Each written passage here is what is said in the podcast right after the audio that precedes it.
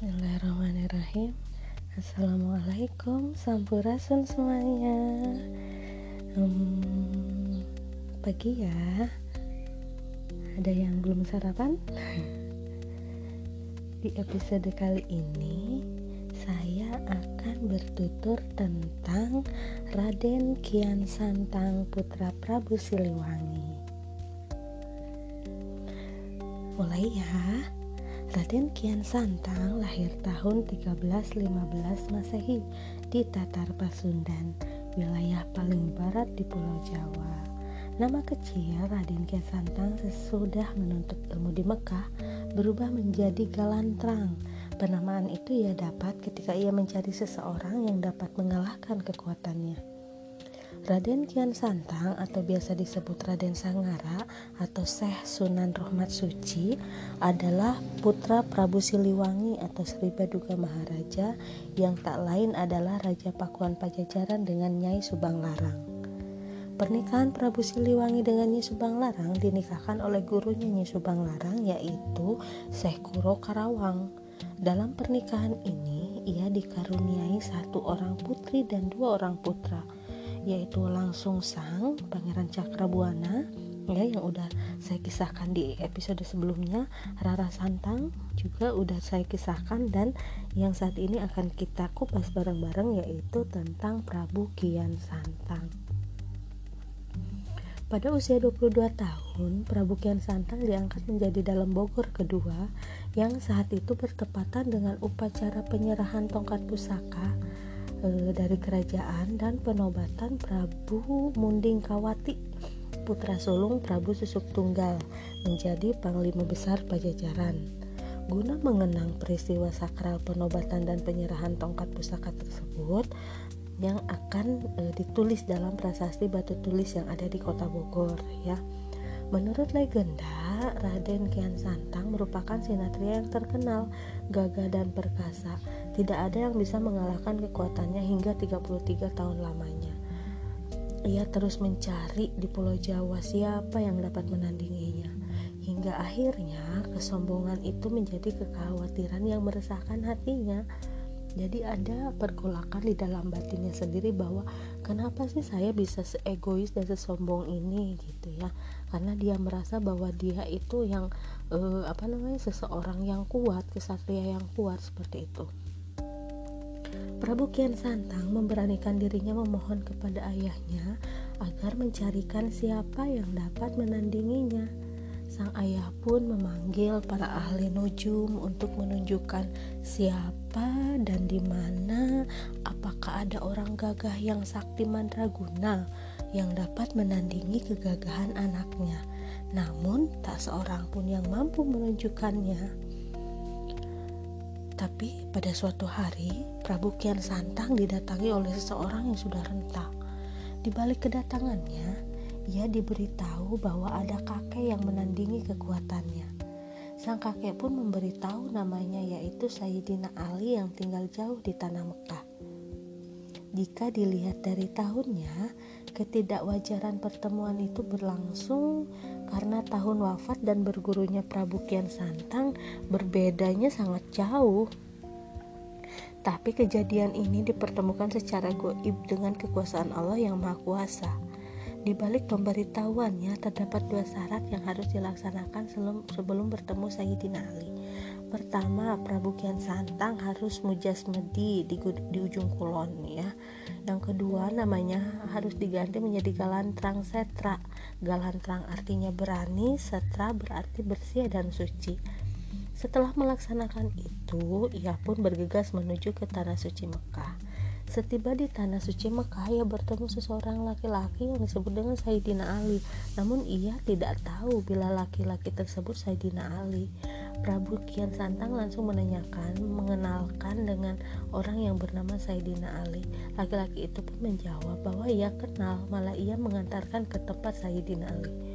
Sebelum mengantarkan Prabu Kian Santang, Sayyidina Ali menancapkan tongkat ke dalam tanah setelah berjalan berpuluh-puluh meter, laki-laki itu pun berkata, "Wahai Galantrang, tongkat itu kutinggalkan, tolong ambilkan." Awalnya Galantrang menolak, tapi demi diantarkannya, ia pun menerima. sesampainya tempat uh, ia di tempat awal ia bertemu dengan laki-laki itu untuk mengambil tongkatnya yang tertinggal di tempat tongkat itu sudah uh, dalam keadaan tertancap dan ia pun berusaha dengan keras mencabutnya. Beberapa kali beberapa kali berusaha namun tetap tidak bisa. Tongkat itu tidak bisa tercabut bahkan sama sekali tidak bergeming ya, tidak bergoyang. Tapi bukannya tercabut malah kaki si galantrang ya, kaki si apa si Kian Santang ini yang malah uh, apa sih namanya amblas ke tanah gitu ya dan mengeluarkan darah dari seluruh tubuhnya. Keadaan Galantang Setra diketahui oleh Sayyidina Ali. Ia pun kembali dan mencabut tongkat sambil menyebut bismillah dan dua kalimat syahadat. Pada saat dicabut, seketika darahnya hilang.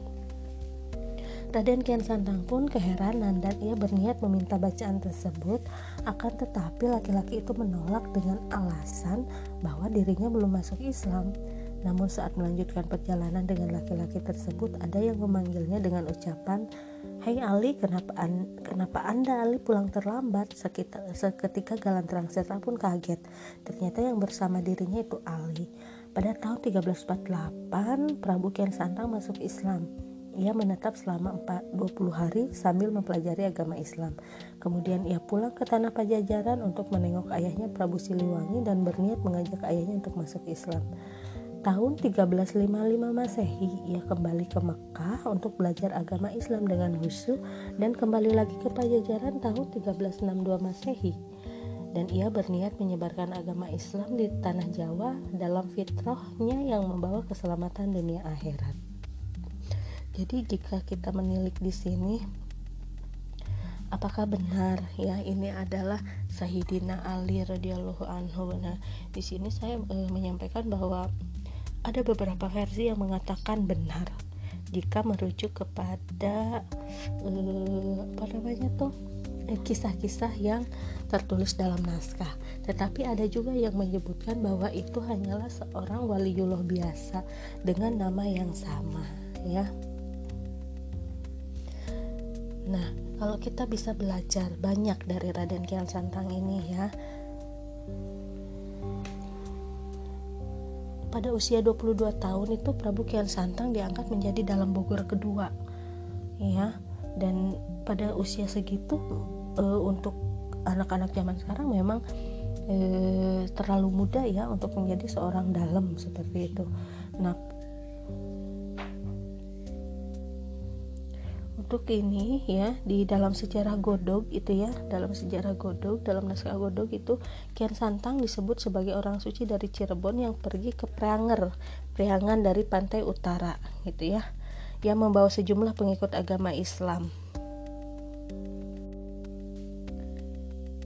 Ia membawa sejumlah pengikut agama Islam. Adapun yang menjadi sahabat Kian Santang setelah mereka masuk Islam dan bersama-sama menyebarkan Islam menurut uh, Dero de la Veil berjumlah 11 orang gitu ya. Yaitu Saharapan Nagele, Sembah Dora, Sembuku Kandang Sakti atau Sapi, Penghulu Gusti, Raden Halipah Kandang Haur, Prabu Kasiringawati atau Raden Sinom atau Dalam Lebak Siuh, Saharepen Agung, Panengah, Santuan Suci, Santuan Suci Maraja dan Dalam Pangerjaya. Di referensi lain pernah saya baca bahwa Raden Kian Santang menyebarkan agama Islam sebelum Wali Songo di Jawa Barat termasuk di wilayah Banten di Jakarta. Karena pada saat itu masih disebut dengan Sunda Kelapa. Tapi boleh jadi bukan Raden Kian Santang yang secara langsung menyebarkan dakwah di sana, tapi murid-muridnya. Karena beberapa referensi pun eh, yang saya baca mengatakan bahwa mula-mulanya Kian Santang mengislamkan raja-raja lokal seperti Raja Galuh Pakuwon yang terletak di Limbangan bernama Sunan Pancar atau Cipancar ya. Kalau sampai sekarang kan masih ada ya daerah Cipancar itu di sana di Limbangan atau Prabu Wijaya Kusuma ya. Raja yang satu ini merupakan putra Sunan Hande Lima Senjaya dan cucu dari Prabu Layang Kusuma.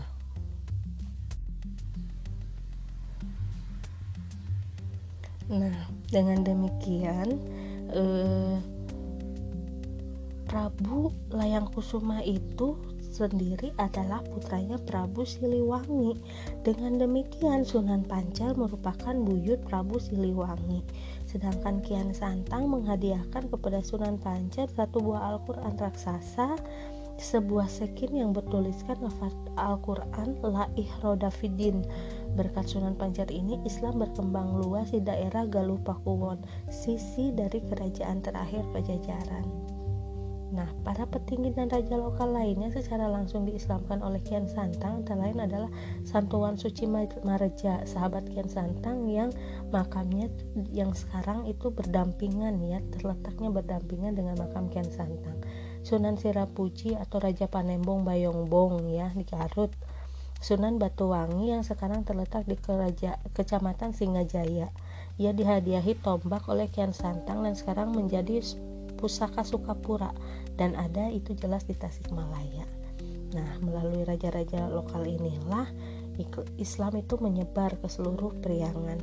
Kemudian setelah itu Islam disebarkan oleh penyebar Islam generasi berikutnya yaitu para sufi seperti Syekh Jafar Sodik, nah, penganut e, Satariyah di Limbangan Eyang Papak, Syekh Fatah Rahmatullah, Tanjung Singguru Samarang Garut, Syekh Abdul Muhyi penganut Satariyah Pamijahan di Tasikmalaya nih ya, yang mungkin pernah ke Pamijahan ya memang itu adalah generasi-generasi berikutnya setelah Raden Kian Santang e, menyebarkan agama Islam di sekitar Priangan itu ya dan para menak ulama dari Cirebon dan Mataram seperti Pangeran Santri di Sumedang, Sumedang dan Arif Muhammad di Cangkuang Garut gitu ya.